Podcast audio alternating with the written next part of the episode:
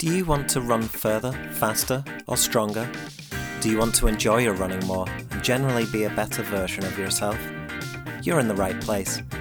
I'm your host, Alan Ladd, a running coach and nutritionist. My aim is to help you improve your running from 5Ks to ultras by providing you with the knowledge and tools you need on training, nutrition, and mindset, as well as giving you the inspiration to dream bigger, achieve more in your running, and to make it fun at the same time. Welcome to the Running Rules Podcast. Let's get started. Hello, everyone. Welcome to the Running Rules Podcast, episode number 29.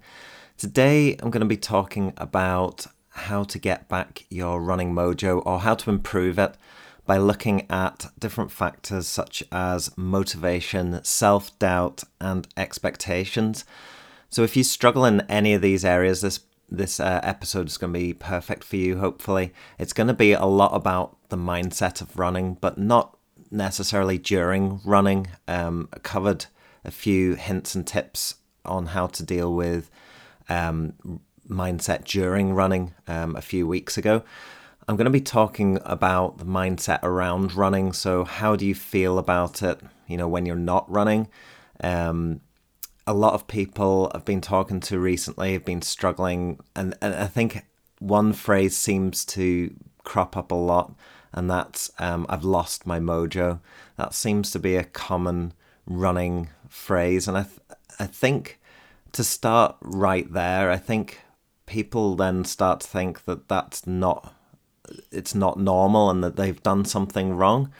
Um, so I think here today we're going to unpack why that might be and how it's it's really actually quite common, I think, in, in running circles. So the first thing is to to not blame yourself. Don't panic. Don't think that there's something wrong if you feel like you've lost your mojo. Um, but we're going to unpack that a little bit more. Why might you feel like that, and what can you do about it? Um, so I hope this this really helps, uh, and hopefully give you a little bit of insight as to when this has happened for me in the past and what I've done. So, if we take running mojo as a thing, what does that actually even mean? Um, I hear a lot of people talk about it, and I, I, and let's let's focus on the positive side of that. So, when you've got your running mojo, I think what does that mean? That that means to me that you're feeling really good about running. You're kind of looking forward to most runs. Obviously, I think unless you're superhuman, there's always going to be one or two runs that don't go as well as you anticipated. But usually, when your running mojo is there, you feel like even if you've had not the best run, you know, you move on very quickly, you're on to the next run, and normally, you know, you get back onto it and the next run is a good one again. Um, you feel as well, I think, when you're running that, you know, it's just a little bit easier than normal. Um, obviously, in, in your harder sessions, you're going to be working hard, but you just feel a little bit lighter, maybe, a little bit fresher. And that all contributes to running mojo. I think part of it can be down to as well not only how you're feeling day to day with your running, but also whether you're actually excited and looking forward to what's coming up. So, whether you've got a race or you're just enjoying the training cycle as it is, um, with with not a big focus on the end result. But sometimes when you've got something that you're really looking forward to, like a big marathon, I know for for Boston Marathon. That was really my bucket list race back in April. And even when I was having a tough time of it in training, um, I was always really looking forward to that, finding out as much as I could about Boston, just listening to all about the history, um, looking up the course, where I was going to be going through, um, what had happened in previous years. It was it was really an exciting time, and if anything, I think it's difficult to replicate that all the time. So that's where enjoying the training cycle um, comes in and replaces that sometimes because obviously after Boston, after I'd done Boston, that that was my bucket list race um, out of everything that out there, I think. Uh, and obviously, there's loads and loads of other big races out there, but I haven't got one booked in that I'm really, really excited about. I mean, my next um, marathon's going to be Manchester, which I'm looking forward to. But I've I've done it before and know the course. It, it's not like it's going to be a new experience. I'm really going there to try and run a good time, and try and enjoy it. I really enjoyed that marathon last time, but it's not something that I'm I'm spending my time researching the history, researching the course, uh, really thinking what is what is it going to be like. Boston was my first marathon outside of Europe, first American marathon, and just the history of that race was was really getting me very excited about both the training and both the antici- uh, both the training and the anticipation of what was to come. So it's, it's not easy to replicate that all the time. And one tip that I'm gonna probably touch again on later, but if, if I forget, I'll I'll mention it now. Is to not get carried away with these big races as well. So it would have been easy for me to come back um, from Boston and then start booking in other big races. And sometimes you just need to take a little step back and see is that actually where I want to go with my training? Is that what I want to do next? Um, I do definitely want to do New York at some point.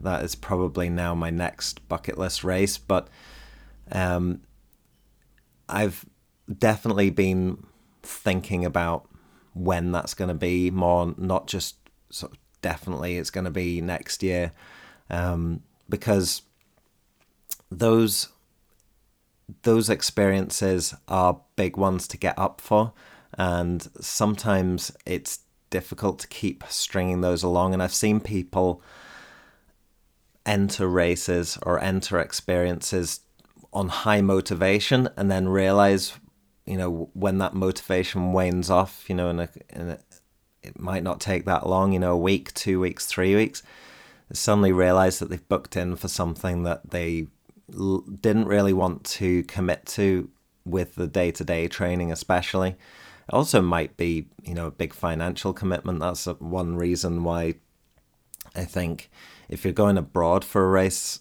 it's especially in America, it it is very very expensive. You've got the flights are obviously expensive to start with. The race costs a lot.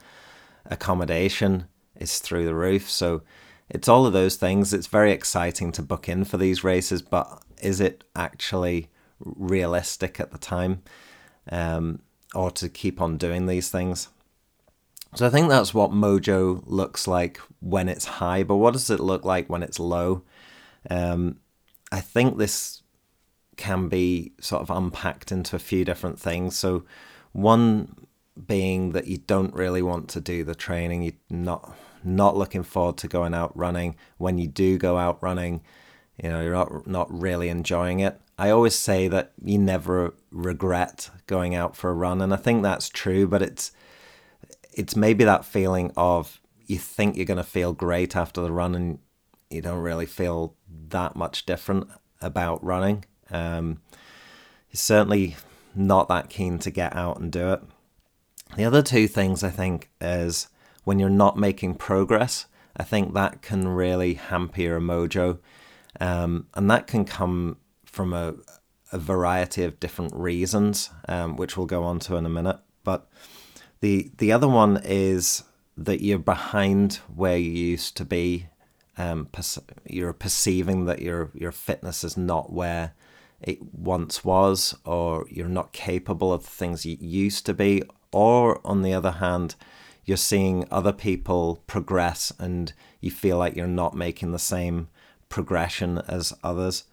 Um, so the the thing I would say uh, to all of those is to don't blame yourself, don't feel bad about yourself, don't think that this isn't normal because I think this has happened to, well, I think all of these things have happened to me and a lot of people that I talk to, um, this happened to them too. And you just go through phases with running, especially if you're trying to push yourself, which I think a lot of people, obviously, if you're listening to this, you're probably a reasonably competitive runner. You don't just go out for a run just to enjoy a run, keep your fitness levels up. You're probably more likely to be entering races trying to push your times on or push the distance on. Not necessarily, but I think a lot of people will will do that and I think you always get cycles of when it's going well and when it's not it doesn't feel like it's going so well and one thing to to bear in mind is to try and keep on that even keel as much as possible so when you do get the really big breakthrough moments certainly enjoy those i think i've been guilty in the past of not enjoying those moments quite enough or sometimes too much. There's there's two sides to that. So certainly when I broke 20 minutes in the 5k for the first time, I really sort of enjoyed that. Took my foot off the gas, and it took me three and a half years to do that again, um, which is quite incredible if you if you think about it. I've been striving and striving and striving at parkrun, chipping seconds off.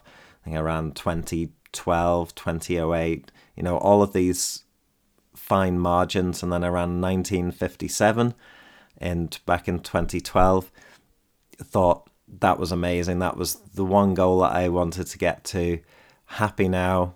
Um, took the foot off the gas and didn't run under 20 again until 2015, which um, it's again, if that is the big goal that you want to get to, sometimes you do have to strive and strive and strive towards a goal that is really at the stretch of your capabilities and once you've got there that's you that's that's what you wanted to achieve. It hasn't really happened for me again since so i remember breaking 3 in in the marathon in 2018 and really not sitting back and enjoying that as much as i possibly should have done um, it was a massive achievement for me, and I just remember thinking, "Oh, that was great. Now what's next?" Um, and that is a lesson probably in in that most of most of the time times are not going to satisfy you. you the I heard a quote the other day that numbers always numbers go on forever, so you can always get faster.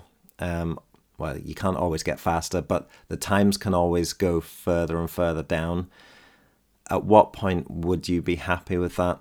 Um, so I think when you're weighing these things up, you've got to think about enjoying the moment, but not getting too high in those those good moments because that can lead you to have a big dip afterwards um, which it did in 2012 when I hit the 5K. Do definitely enjoy them. Um, but also, when you have those dips, try not to get too low in those dips because that can really extend them too. So, a great example of this for me was when I failed to complete the 2005 Belfast Marathon. And that was really a bad experience. Um, and it's certainly not one now when I look back now and regret because it's given me a big focus on I, I now know that those mistakes that I made I'm now able to do things differently. I'm also now able to help people that might run into those same problems. Basically, poor pacing, poor training. Those for a marathon, you will get found out if you do that for a 5k, you can probably get away with it. But a marathon is completely different. So when I did that in 2005, I had a big dip after that, lost my running mojo, as it were, and really didn't run at all for another three years after that. Um, and I didn't run a marathon for 10 years after that. So that shows you how long that dip can go if you really get into the slump.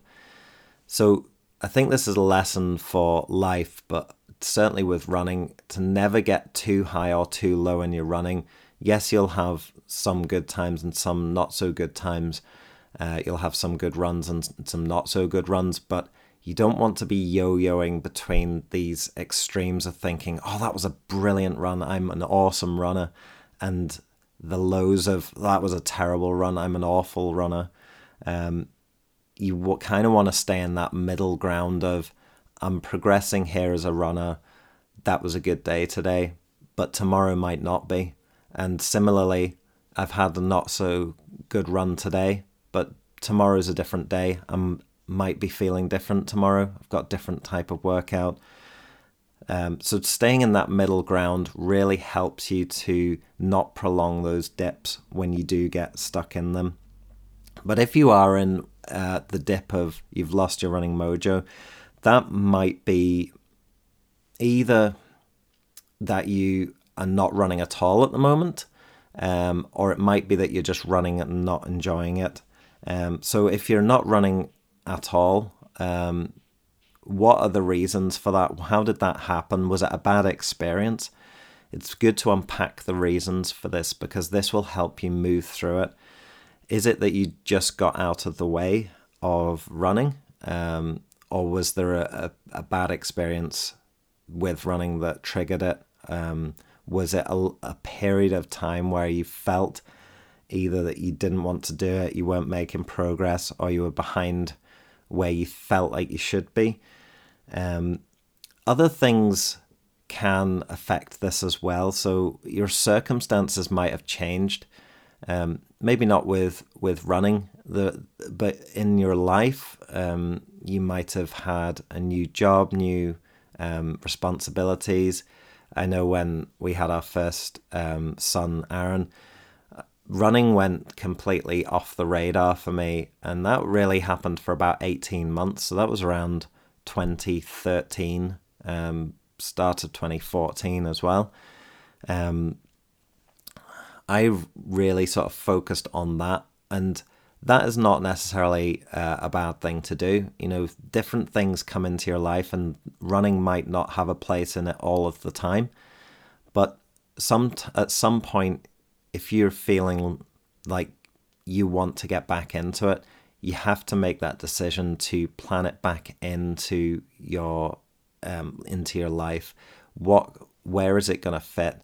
Um, it might not fit in the same places that it used to. If you've got a new job and you've new hours or other responsibilities, you may have to work around those in a, a way that you didn't have to before. But that doesn't mean it's not possible. I see so many people um, with different commitments, and we had Helen Gehring on the podcast. I think that was episode 20. Should have looked that up beforehand. She is a long haul uh, pilot that was a great episode. I got lots of feedback on that saying, well, if she's able to fit in running and training for a marathon around that kind of a lifestyle, then surely I can with what I've got going on. And whilst I never think it's a good idea to compare yourself with someone else because you don't know what their motivation is, how they find the time, what other commitments they've got on, it's always useful to look at other people that have time restricted um, lifestyles and see see that they can uh, get the training in and get where they need to go as well. A big thing that might have happened is that you might have been injured um, and you might still be injured as well. What I would say about being injured is if you're currently injured, remember that all the things you can't run right now, um, or you, you might be able to run some injuries. You might be able to run a low load on. Um, you might be completely off running. The things that you can do, the, the exercises, the bit of bits of running that you can do, um, you can work on those now, and that's all part of training as well. If you can build up more strength, that is going to set you in good stead for when you do come back to running, and that's not going to be wasted time. Um, it'll probably help you get back to the point you're at or or exceed that over time if you can build up those weaknesses to be strengths. Um, it's certainly something that I feel over the past few years has happened to me. You know, I've had little set setbacks here or there, but with injuries, if you can strengthen those areas, then obviously that means that you're less likely to get those injuries again in the future, but it also means you're stronger uh, when you do come back to running. Uh, I definitely feel now that I'm stronger than I have been in the past. And whilst, yes, I still have those niggles here and there, um, they're manageable and I know how to manage those. I think it's very easy when you're injured to look around and see everyone else that's running and think, I'm the only one that's injured.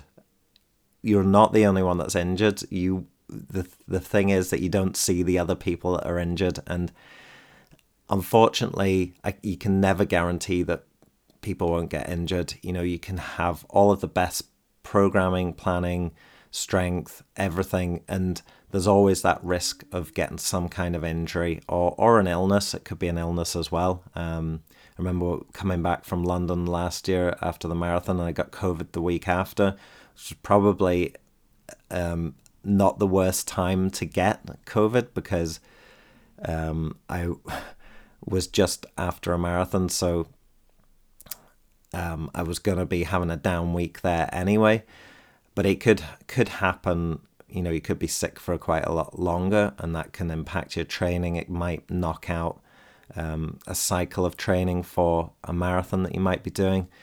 So all of those things um, can happen to anyone and do happen to people. If you go through your whole running career never getting injured or sick, then you've done incredibly, incredibly well. I don't know anyone who has been able to do that. Um, so you've got to try and put things in perspective and know that when you come back from that injury, you hopefully will have more motivation then to push on, be a better runner than you did have before. A big thing people feel like they're not where they used to be.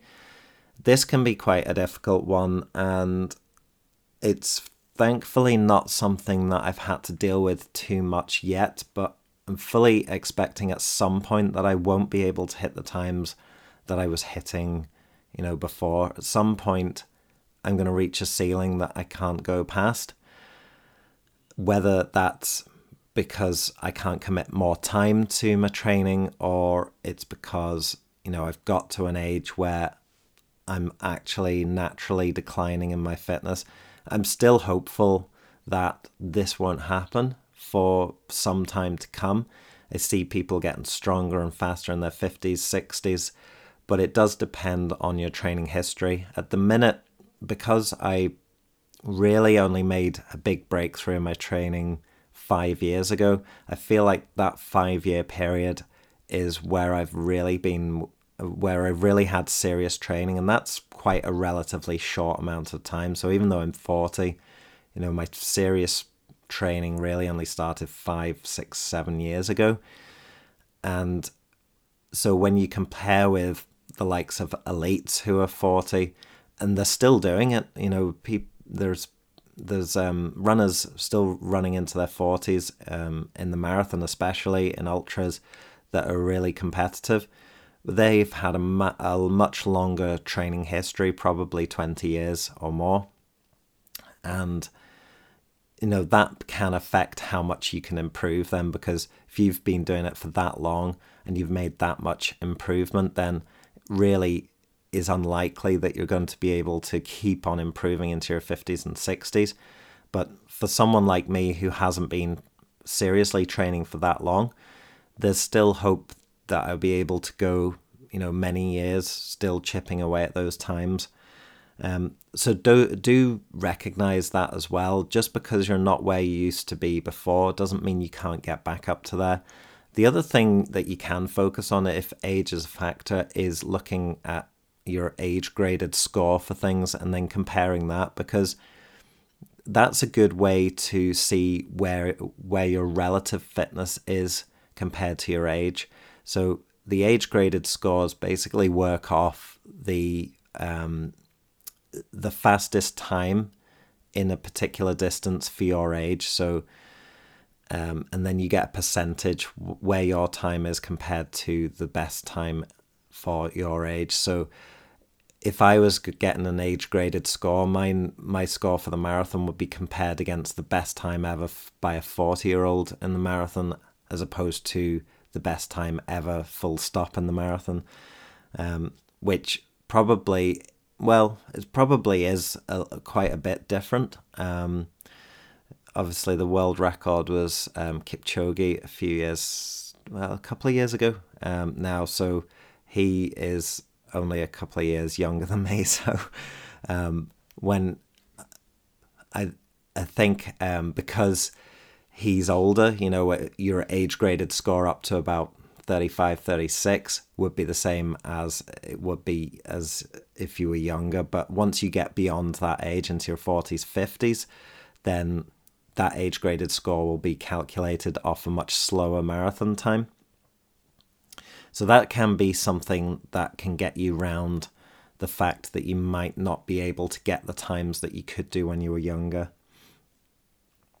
The other thing is to try not to compare yourself with others. It's very difficult. I've done this before and I try not to do this anymore. Um, it's okay, I think, when you're using someone to be an inspiration and say, well, if they can do it, then I might be able to do it. The thing is, again, as I said before, you never know what other people are going through uh, and what they're able to do and what their training history is like, uh, what their natural ability is like. So everyone is different. So it it it's quite often not a useful metric to say they're all doing it and I'm not. Like that really puts you in that dip of I'm not good enough. Um, and it's all relative. There's so many people out there that you are faster than. Even if you finished last in the park in, in the parkrun this weekend, you know there's so many people who wouldn't even be able to run a parkrun. So everyone who is listening to this is faster than so many people out there, and it really doesn't matter you I I think I always thought once I got to a sub 3 hour marathon I'd be I don't know a really fast super runner. Then you realize there's hundreds and thousands of people who can run a sub 3 marathon um, in every race. Uh, sorry not every race but certainly every every major out there. You know if you finish under 3 hours in a major you're not going to be in the top 1000 probably. And there's always people beyond you.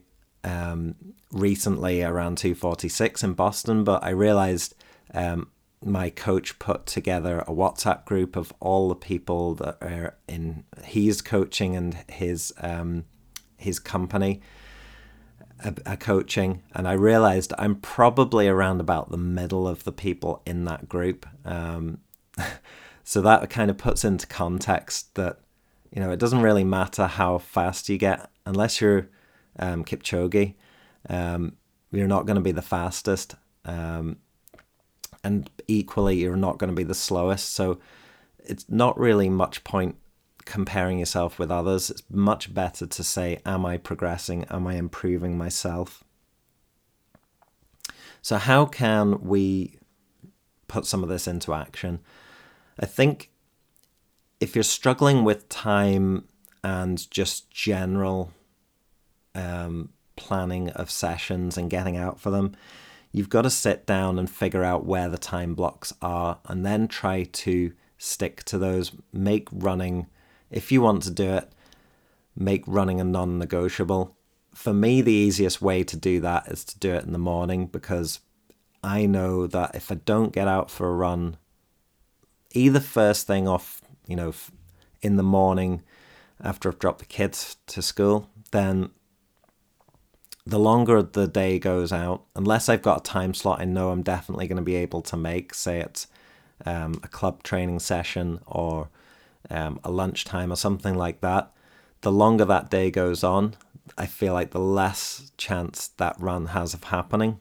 Now, for me, most of the time they always happen but that's come from years of following plans. And I've had a coach now for three years as well. I definitely think that helps because you see the sessions on the plan, and that in itself makes you not want to miss them. Um, you don't want on TrainingPeaks to see a load of red in the week. You want to see all those boxes go green. Um, it's a silly mental thing that re- but it does really help um, having that plan visualized and seeing what you have and haven't done. And if you're seeing a lot of red, that's not good um, for the mindset. But it's something that you can definitely plan in. Um, for some people, it might not work in the morning. I know someone, of one of my clients, very up very early, doing his job, and it has to happen after that. Um, and that's fine. But it's making sure that there's a time slot in there that you can you can commit to and keep that going. And that might be that you need to find someone to keep you accountable, um, just to nudge you along. It might be a loved one or a friend. I do think it's better if they're a runner because they understand it a bit better. I think non-runners can say, "Oh well, you you didn't get your run in, doesn't what does that really matter? But I think someone who understands running can help you a bit more with that. It might be joining a club so that there's a club set time session there that you know you have to get to. That can be another way of getting around it. Think about um, if you're not enjoying it so much, um, try thinking about a target race or especially if you're competitive and that's part of the reason that you're doing it. If you're just trying to get out to enjoy it, that should be more doable. Um, think about again the reasons why you're not particularly enjoying it. And if you really are just not enjoying running and you've no competitive sort of spirit with it, then it might be that you can find something else to do for a while. You know, you don't have to stick with running um, all the time. There could be something else out there that equally gets you out and about. It could be cycling. Um, you could do something for fitness like swimming or strength work, gym work, but something that gets you a little bit more excited. But if you do have that competitive edge, um, and the re- the reason that you have lost your mojo and not wanting to get back into it is because you feel like you're not making progress or you're behind where you used to be, then you have to start on that journey back up to where you were before. And one way to do that is just to put in small stepping stones along the way. So have a target race in there. Even if you feel like, well, I'm not going to be any good in that race, it will get you a bit more focused on your training between now and that point. And then once you have that race under your belt, you should feel a little bit better. As long as you don't put massive expectations on that race, and we'll talk about expectations in a minute. As long as you don't really expect a massive amount from that first race back from the dip that you've been in, then that can provide a stepping stone onto the next thing. Um, get getting something under your belt and getting focused on those little stepping stones will help you to get back to where you were. And as I said, getting some kind of accountability or support with what you're doing. Sometimes it's very difficult just to make yourself find the motivation to get out and do it. Um, if there's no if there's no target end, and there's no real um, uh, there's no real comeback from not doing it so or consequence of not doing it. So having someone to nudge you along could help whether that's um, a friend a loved one um, a support network like um, a running club or even a coach you know that can really help the fact that I have a coach set my sessions and I see them on on the plan really does help me to um, execute on those races um, more than I would have done before. I know if I was doing my own training, there would probably mo- be more days missed than there are now. The second part of this I wanted to talk about is self doubt, uh, lack of confidence. And I think, again, this can sometimes be because of expectations that you put on yourself. Um, we talked about not feeling good enough if you're looking at other people who are improving. But quite often, this is because you're put, putting too much expectation on the result of, of what it is that you're trying to do. So the first thing I would I would ask with this is where is that pressure coming from? Is it internal or external? Um, is it coming from you or is it coming from others? And I think the answer for most people is it's coming from ourselves, if we're honest. Um, but we can sometimes, hopefully, it's not coming externally, but I think sometimes we can think that it is coming from external sources. So whether that's um, our running peers, maybe they are, as we say, improving faster than we are. Um, I don't think anyone would ever say to you, or hope they wouldn't, um, why are you not improving? We're all getting, we're all going really well. I'm sure that wouldn't ever be a conversation that would be had, but maybe it's a feeling of, um, I I need to be doing this because other people are doing this, or people are expecting me to be able to do this. Um, that's not a good reason to do anything really. Um, yes, of course, sometimes we have to do things for other people. Um, that in life that just happens, but running really isn't isn't one thing. And I think that we sometimes think that people take more notice of what we're doing than they actually really do. Um, I was talking to someone last week about this, where the, they were saying that they, they now feel the expectation. They they've made big progress in their running, and now they feel the expectation that they need to maintain that level. Otherwise, people will think, "What's going on with this person now?" And the truth is that if you suddenly start running slower times, most people aren't probably going to notice, and if they do notice, they won't really take a long time of interest or a long amount of interest in it.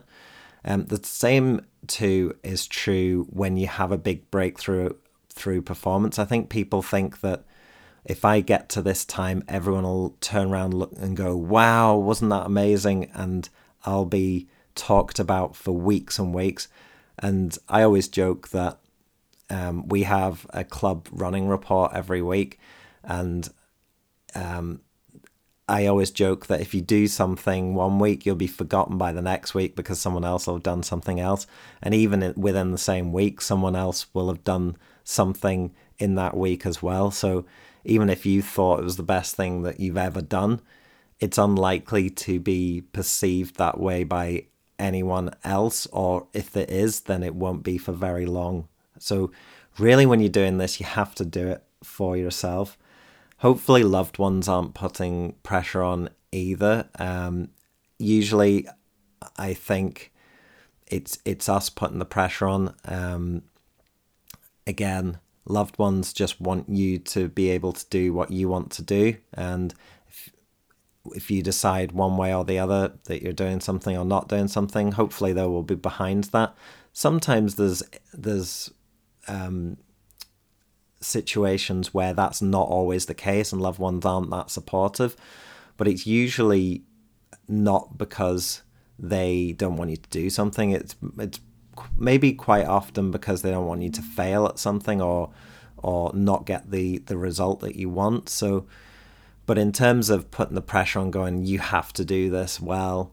I don't think there is that pressure. Um, certainly, I think we make that pressure ourselves. So I think going back to an example for me from this year, going to Boston because I was away from the family for 12 days. Um, it was it wasn't just from Boston. I went then went to see my dad afterwards, but that trip in total was 12 days away from the family.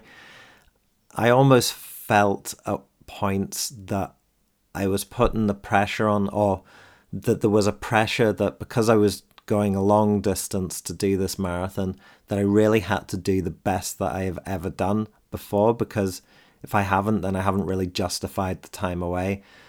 But I had to catch myself on if I was thinking that because I knew Louise wouldn't be berating me if I ran, you know, 250, three hours, 315. She'd just want me to finish, have a good time, and come back.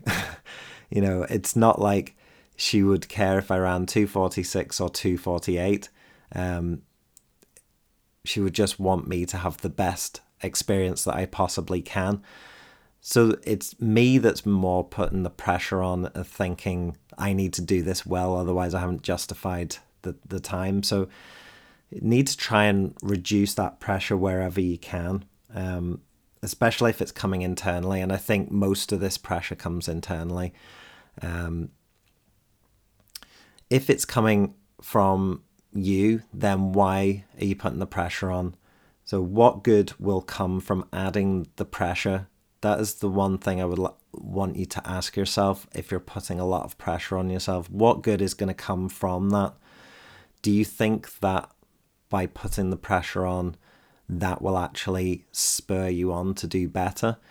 Um, I know I've had this actually in sessions where I felt like I'm putting pressure on to hit these paces, and I can actually feel myself tensing up as I'm running. And the best thing in that situation to do is to try and relax. And as soon as you do, the pace actually does pick up slightly um, when you stop clenching because the body actually can't, when it's got that much stress, it can't actually do what it's supposed to be doing at that time which is running efficiently because you've stressed up and you're all tight trying to run and it's just all rigid. But that also happens if you're putting pressure on the rest of the time when you're not actually running. You know, your brain's in overdrive, um, the cortisol levels are up. Um, and when you do actually get to a training session, there's already stress on your body. So it's a diff- it's a different type of stress, but um, there's really only one stress bucket. Your body is a stress bucket, and the more stress you put into it, including what you do in training, then at some point you can't handle anymore. So training in itself or racing is a stress on the body. So you want to try and you need to try and minimize the, the rest of the stress that you're putting on yourself, whether that's stress that you can't uh, you can't control too much, whether it's you know in a job or at home or whatever. But the stress you can control is how much pressure you're putting on yourself to do a particular time, um, a particular race. Um, those things aren't aren't helpful, and it's easy for me to to say that, but I I know from having done marathons where I've put pressure on myself, they didn't go well. The ones that have gone the best for me are the ones where I tried to minimize that stress and that pressure. So, the other thing to remember is that you can't be at your best all the time. So, I think we go into every race thinking this needs to be better than the last one that I did. And I do this all the time as well. Um, I ran a 5k PB back at the start of, Ju- uh, start of July. And then three weeks later, I had another 5k race and I was expecting to go faster again. But the truth is that you can't always be at your best. And that night I wasn't. And yes, it's a little bit disappointing when that happens, but it does happen. You know, it was a different time of the day. Um, I had been on holiday. I had a a little bit of a back niggle in the week leading up to it. There was all these little factors. Um, so, and I think when we're not elite athletes, we're not trying to win, you know, gold medals at championships. I think that actually can help us by having all those mitigating factors, and there's so many of them as well. It's not excuses, it's just being realistic. Um, obviously, when you when you're in the moment and you're trying to do your best, then it's not necessarily a good thing to think, well, it's a bit warm, that that wind's really bad, or you know, these negative thoughts whilst you're running are not necessarily helpful. But certainly afterwards, I think if you feel like you haven't had the best race, it's always good to look through and see all the different factors. Um, like how how were you feeling? How was your build up to that race? Um, is there anything that you could have done better? Um, or was the preparation as good as it could be? And actually, there was other mitigating factors. the The course wasn't um, as easy as you thought it was going to be. The weather wasn't great. Um, maybe you weren't fully hydrated or fueled. Uh, maybe your mindset wasn't quite in the right place. There'd been something on at work. So all of these factors can play a role in performance. And I think it is useful after the fact to try and find those mitigating factors and realize that you can't be at our best all the time. Obviously, you want to strive for that, um, but that again, you do that by not putting the pressure in yourself. So, definitely reducing the pressure will increase your enjoyment and hopefully increase your performance as well. So, the things to do here um, would be to write down what's worrying you and find out of those things what can you control. Um, and also think what's the worst that could happen by putting yourself out there and doing it? Um, i think people are either reluctant to to race at all because they think that they can't do the, the best that they can. And that goes back to you just need to get started and build those stepping stones. The more you do it the more you will get used to it. Um, and the more that you have races that don't go entirely to plan, that will help you to get races that do go to plan. I certainly wouldn't have run the marathons that I have now without having gone through the tough ones that I did at the start um, and learning from those mistakes. And every race is different every race you can learn something from, whether it went well or it didn't go so well. Um, self confidence can, or self doubt, a lack of confidence can come from the perceived lack of improvement. And again, is this real or not? So, the best way to benchmark your improvement is to race because it's very difficult in training to go, well, I didn't feel as good this week as I did last week. It's very subjective. The the proof really is in the times that you're running or how you're feeling in those races up to a certain extent as well. So again, taking into mitigate in mitigating factors, you might not run the same time, but was were the conditions worse? Did you run close to that time? In which case you might have actually run better than you did the previous time if you don't feel like you're improving, then look at your plan and your targets. Are they right? Have you got the right targets for you that are going to inspire you to get the best out of your training? That you're excited about going for those targets? And is the plan balanced and right for those distances? So, have you got enough variation in them? But are they also specific to the, the target race that you're doing? And then finally, again, going back to the support, accountability, and planning, these are really important. Um, support and accountability. Um, these will help you get through tough times, especially if you are someone who is lacking in confidence and self doubt. It's really it really helps to get that talked through with someone rather than just let it sort of internalize and internalize because the longer you let that internalize, that will be your default state of mind, and that's how you will feel about running. So, if you do want any kind of support or bounce back ideas, you might just need a, a few messages of encouragement, just a quick check to see are you on the right um, targets, right plans. Just message me on Instagram at the running rules. Um, I've been having lots of little conversations with people in the last few weeks about where they're at, and quite often it's just finding that bit of encouragement or a bit of support. Just a couple of messages can can really help you to sort of focus in on what's important right now. Maybe running isn't what you need right in your in your life right now. Um, as a serious thing to to progress and improve on. It might be just keeping a baseline at the moment because there's other things in your life, and that you know is a, a perfectly valid thing to to a conclusion to come to. That you need that time to do other things. There's other bigger pressures at the minute, and running is just going to take a back seat for now.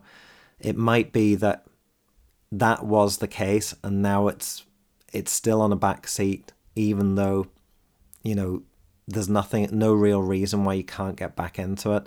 And there might be target races or things that you want to do, but you're just feeling like you don't have the confidence at the minute. And that's where sort of stepping stones can really, really help. So if you do need a few words of encouragement, uh, I urge you to message me at the running rules on Instagram and I will get back to you and love to chat through that with you. Maybe you actually do need more detailed planning and accountability, and that is also something I can help with as well. Um, it's I've had a coach now for nearly three years, and even though I could do my own running plans, um, it certainly helps me to stay on track and get the right amount of um, balance in my running plans in terms of how far I'm pushing myself, how much I'm pushing myself on the paces, and getting the balance right. I think it's quite difficult to do that on your own.